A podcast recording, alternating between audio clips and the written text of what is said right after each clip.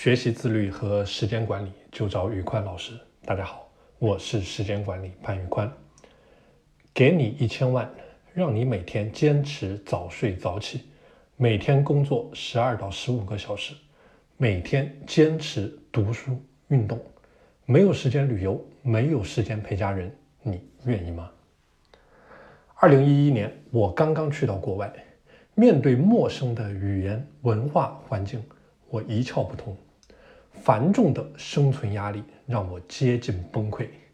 毕业后，我接触到了难缠的老板、同事的激烈竞争，都在逐渐摧毁着我。后来，我做了一件事情，把注意力全部用在我的自我提升上面。每周给自己立下规矩，要花二十到四十个小时的时间去提升我自己。缺什么我就补什么，专业知识不行我就去恶补专业知识，语言不过关我就去练习语言，能力有差距我就去参加培训。我明白低质量的社交不如高质量的独处，我彻底远离了一切娱乐，关闭了朋友圈，每天都在和自己对话，问自己三个问题：我渴望成为谁？我想要去哪里？我目前还有什么样的差距？我开始坚持锻炼，从二零一二年开始的八年，每周至少锻炼四次，包括跑步、爬山、游泳、健身、网球。在我的理解当中，锻炼是性价比最高的自律方式。即使你所有的自律的好习惯都土崩瓦解了，只要你还能够保持着锻炼这一个核心的习惯。你都可以东山再起。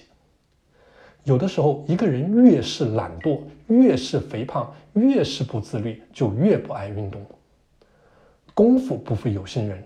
二十五岁那年，我成功找到了我人生中的第二份工作。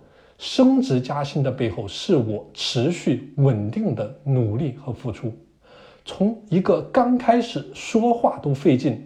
到后来能够面对北美商超巨头 Costco 的老板侃侃而谈，从刚开始的一个职场小白，到后来能够成为一个独当一面、负责整条生产线的开发、指挥、设计，我只用了八年的时间。我开始忍受自律，走向自律，享受自律。截止二零二一年，我完成了对自己累积三万六千多个小时的自我提升。成功游刃于职场和我的个人学习成长。这个世间所有的美好都源自于无限的坚持。坚持不一定可以让你瞬间完成蜕变，但是它一定可以让你比现在的自己过得更好。迷茫、焦虑、拖延只会让你堕入深渊。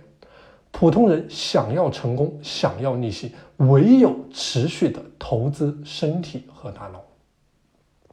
如果你想和我一起自律，如果你想加入我的自律打卡团，欢迎你添加我的微信 p a n l e o n 一九八八 p a n l e o n 一九八八，我在自律世界等着你。